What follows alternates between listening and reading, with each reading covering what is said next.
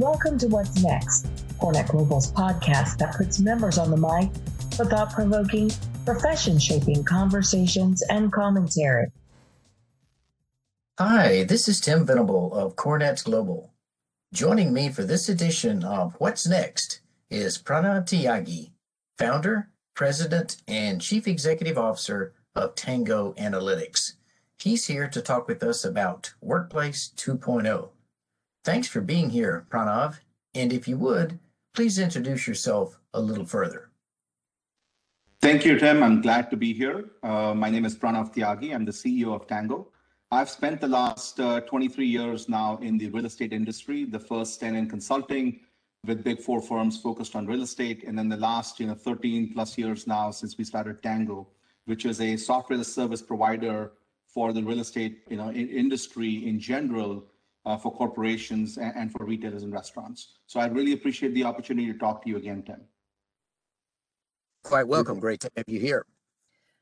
So today we're going to discuss Office of the Future and Workplace 2.0. Could you explain what you mean by this? Um, sure. As we discussed uh, during our previous podcast we did a few months ago, the Office of the Future is a big question mark for most companies and uh, constantly evolving as the new data is analyzed. Therefore, the journey to Workplace 2.0 is really happening for most companies in three sort of discrete phases. Um, the first of those phases is what we're calling planning of the, planning the return, which really involves looking at what we've learned during the pandemic. Most companies now have a year or more of experience with employees working from home, and there seems to be general consensus that the physical office will always remain and will will maintain uh, will uh, uh, play an important role for employees uh, as a place of connectivity, collaboration, and culture. So as you plan the return to work, obviously safety and employee well-being is front and center in any such plan, and companies are in the process of soliciting input from their employees to better understand their concerns and desires around the return to office. And therefore, that planning activity um, necessarily involves balancing that employee feedback against the business objectives and productivity requirements, uh, and therefore the underlying demand for space and how it's going to get used and how it aligns with you know, existing holdings of space. So I think the a, a couple of ways to think about this is in general, it's rethinking how to deal with individual offices or thinking about meeting rooms and common spaces or how to address broader issues like deep cleaning and air quality. All of those, you know, if you think about them, it's important for companies to take all necessary steps towards creating a safe yet effective environment and to communicate effectively with employees to make them comfortable and confident about the return and even more importantly, build some contingency into the plans to deal with evolving situations. The next sort of phase in this is the return to office phase. You know, only so much can be learned through initial discussion and planning of the return. But once you start executing on the plan, you really start to deal with what's actually working and what's not working for an individual organization, and then what a dynamic workplace looks for looks like for a company. As an example, uh, when people are coming into the office, uh, what space are they using and for what purpose? You know that data will help companies understand their future space needs. And technology i think also plays a pretty critical role in this formative stage. Um, the ability to provide information data and analytics as to what's going on how policies are being adhered to and what changes need to be made in the near term or the long term post covid those are all you know technology is a pretty critical part of that. Additionally delivering employee facing applications you know will help build trust and confidence in the workplace. They can say when they're going to be coming in fill out health surveys leverage wayfinding and, and things like that. You know having this kind of employee facing communication in particular offered through their own mobile devices uh, we believe will provide an, an, additional sense of safety and, and belonging in the workplace. Um, and finally the workplace of the future that's the third sort of phase in this Obviously, this is the least predictable and known stage of this life cycle today. So many factors are going to come into play uh, as we think about this. And, then, and they'll change over time as employee situation change. Uh, with so many unknowns, organizations need to be prepared to embrace opportunities to disrupt familiar norms and ready themselves for the future uh, of the office. These opportunities include understanding the optimal balance between working from anywhere versus working from the office or understanding you know what the actual space needs are for the next normal and workforce flexibility for employees at greater risk and, and also a repositioning of what constitutes the employee experience. You know, our older norms are just not going to apply in the new reality. Okay, excellent. Now, in your view, what does the office of the future look like? And another question, how far away do you think that is for most organizations? Now, that's a really challenging question to answer. You know, no one knows for sure what the future will be and how far away it is. We do know that the office of the future will be dynamic for sure. And what I mean by that uh, what I mean by the dynamic workplace is a model that gives employees flexibility to work from home or in person, depending upon what they prefer and what the business requires. There's not a cookie cutter model for a dynamic workplace. You know, one thing we know for a fact is, you know, there are going to be some common characteristics to these dynamic workplaces. First, they're going to have to be flexible. That covers flexibility in everything from where people work, either home or office, how often do they come into the office, to even what the office even looks like. Some companies may decide to use satellite locations and other collaborative spaces to let employees you know, work from, from those places.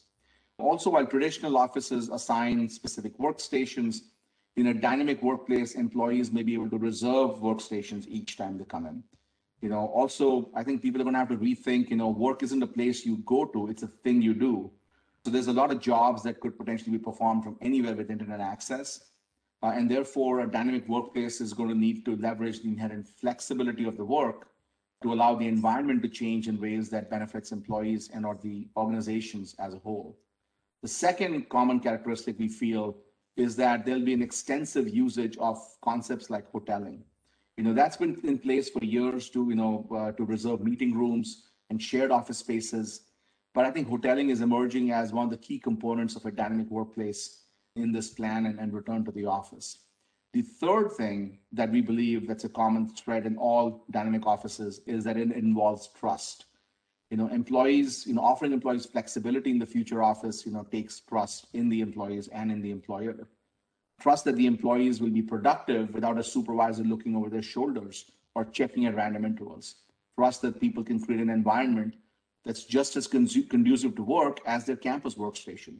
And we've seen many studies that have shown that this great work from home experiment has not really lessened productivity materially. And there's a lot of benefits to this dynamic workplace. The flexibility is more often attractive to employees, right? Talented people uh, tend to be uh, attracted by, flex- by flexibility. Additionally, it may enable organizations to expand their talent pool instead of having to look locally uh, or convincing people to move to where the office is, they can now choose to hire the best people for the job, even if they're physically in a different location, right? Also, the dynamic workplace uh, allows organizations to use their space more creatively. Uh, lastly, you know, I think it may, it may mean that overall less space is needed, which will result in potentially savings from a real estate cost perspective. Exactly. Okay. Thank you. That's great. Now, how does Workplace 2.0 and omni-channel work, which we've talked about before, affect the entire real estate and facilities lifecycle? You know, at some level, the amount of change is, is so big, it's hard to wrap your head around it. There's so much to be done. And if you as you think about it, it's across the entire real estate and facilities lifecycle. As companies look to align their real estate portfolios and look to align their portfolios to address their different workplace requirements, it will result in increased landlord negotiations on existing leases and on new transactions.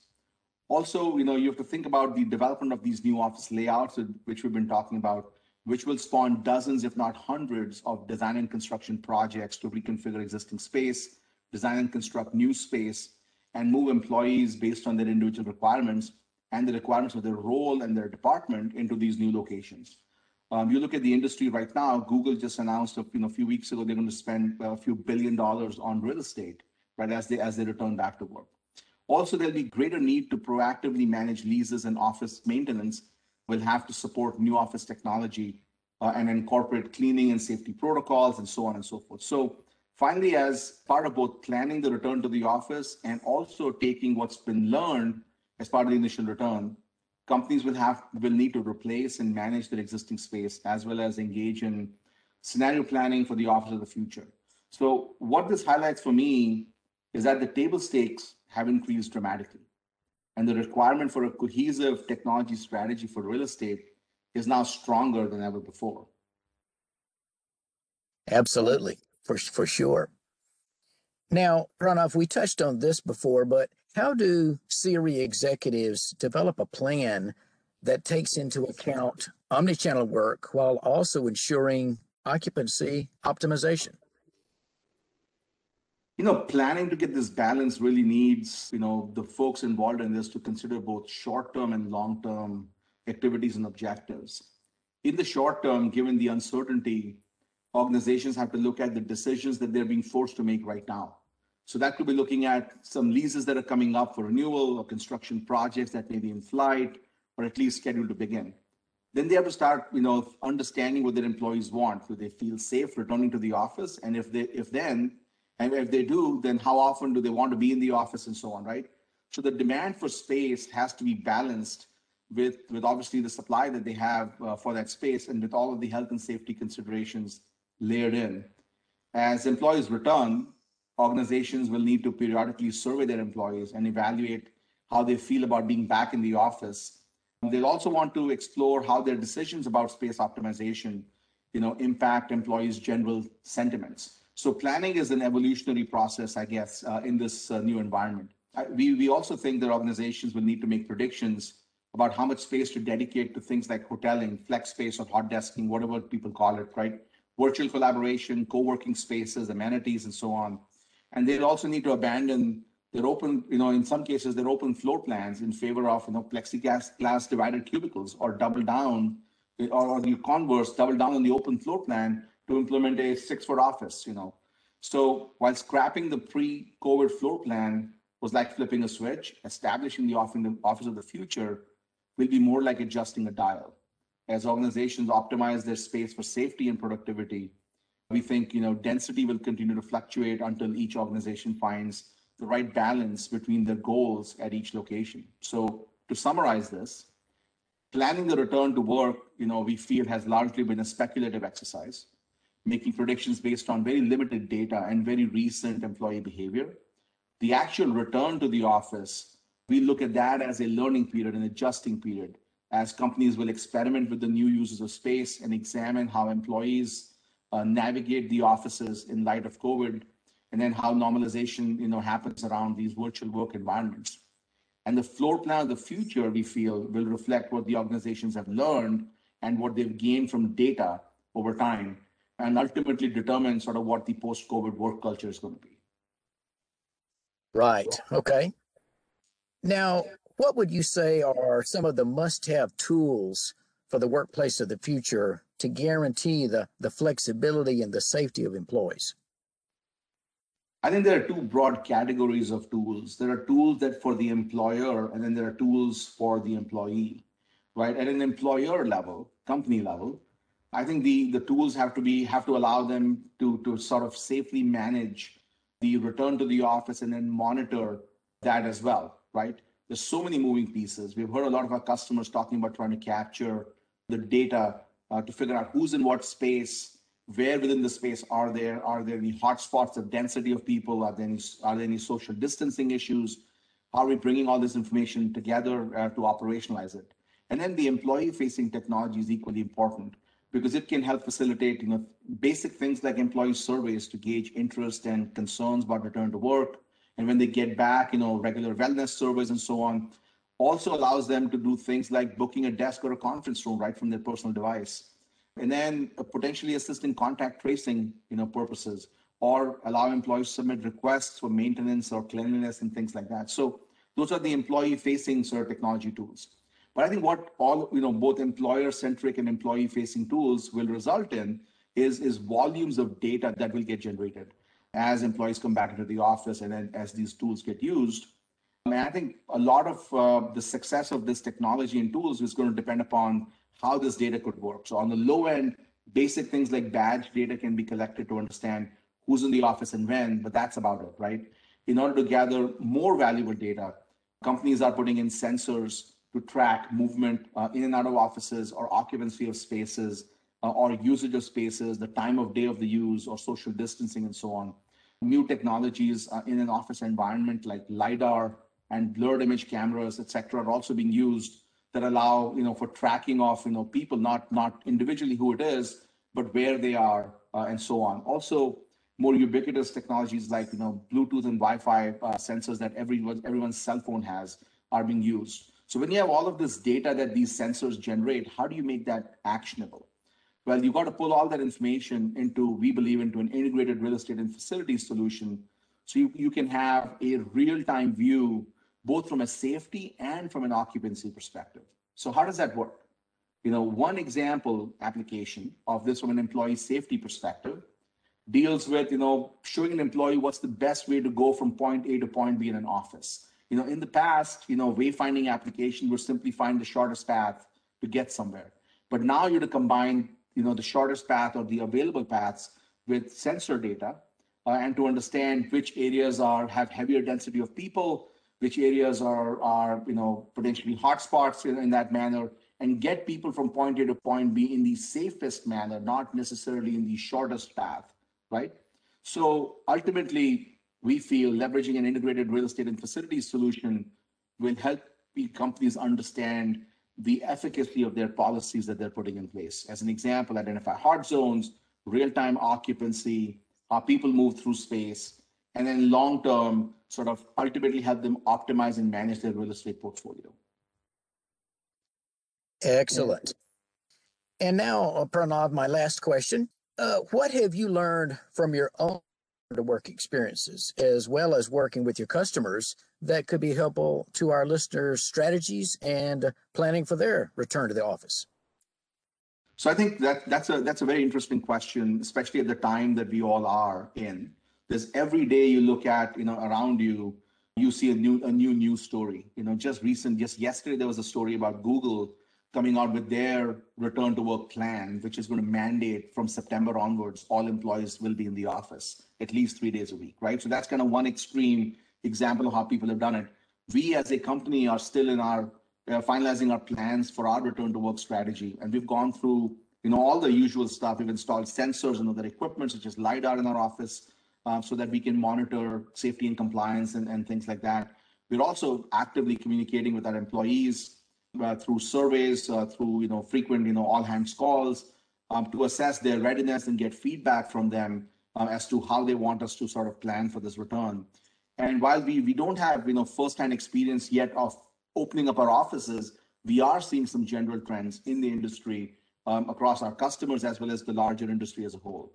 The concept of a hybrid workplace we feel is taking hold. What companies have learned during the pandemic is that employees can be productive at home. Now, not every role is equally productive, but in general, companies are, you know, employees are productive. We as a company have operated for almost 13 months now in a work from home environment and have, we feel, have been well productive. By separating the where of people work from the how, we feel companies can empower employees to choose where they will do their best work. So uh, the hybrid model, we feel, provides organizations the benefits of remote working, such as increased flexibility, you know, less travel time, reduced carbon footprint, you know, and so on, uh, and, resulting in you know, more employee satisfaction, alongside the critical strengths of traditional co-located work, such as you know, smoother coordination, you know, cultural and social benefits, you know, more creativity and face-to-face collaboration, things like that. Obviously, health and safety is a critical component of any plan for return to work. Across the board, we're likely to see more social pressure and enforcement of stay at home and when sick, you know, policies. Also, organizations, I think, will engage in health screenings, both self screening in the form of surveys and possibly on site screening, such as taking temperature uh, of employees as they come in, with obviously, you know, compliance to both government and regulatory guidelines, as well as, you know, compliance with, uh, with confidentiality and HIPAA and other types of regulations. And lastly, I think employees will want to see other precautions in the office, both from a reality of those things happening to a visibility of those things happening, such as regular cleaning, uh, touchless sensors, touchless elevators, and things like that within the offices. So I think in general, we are seeing that employees not only value space, but the experience of coming together, something that we've all missed, you know, over the past year. The office matters as a place to come together with each other for a common purpose, right? And for employees, choice, safety and health, and well-being are top of mind. So I think that's been our experience, uh, our interaction with our employees and our customers is that it's a balancing act and every company is going to have to sort of make their own decision on where on that balancing scale kind of they tip their their plans towards. Okay, outstanding. Well, Pranav, it's been great talking with you uh, once again. Thanks so much for sharing these very helpful insights with CoreNet Global. Thank you, Tim. This concludes this episode of What's Next. Want to record a podcast of your own? Have an idea or point of view you'd like to share? Visit corenetglobal.org to learn more.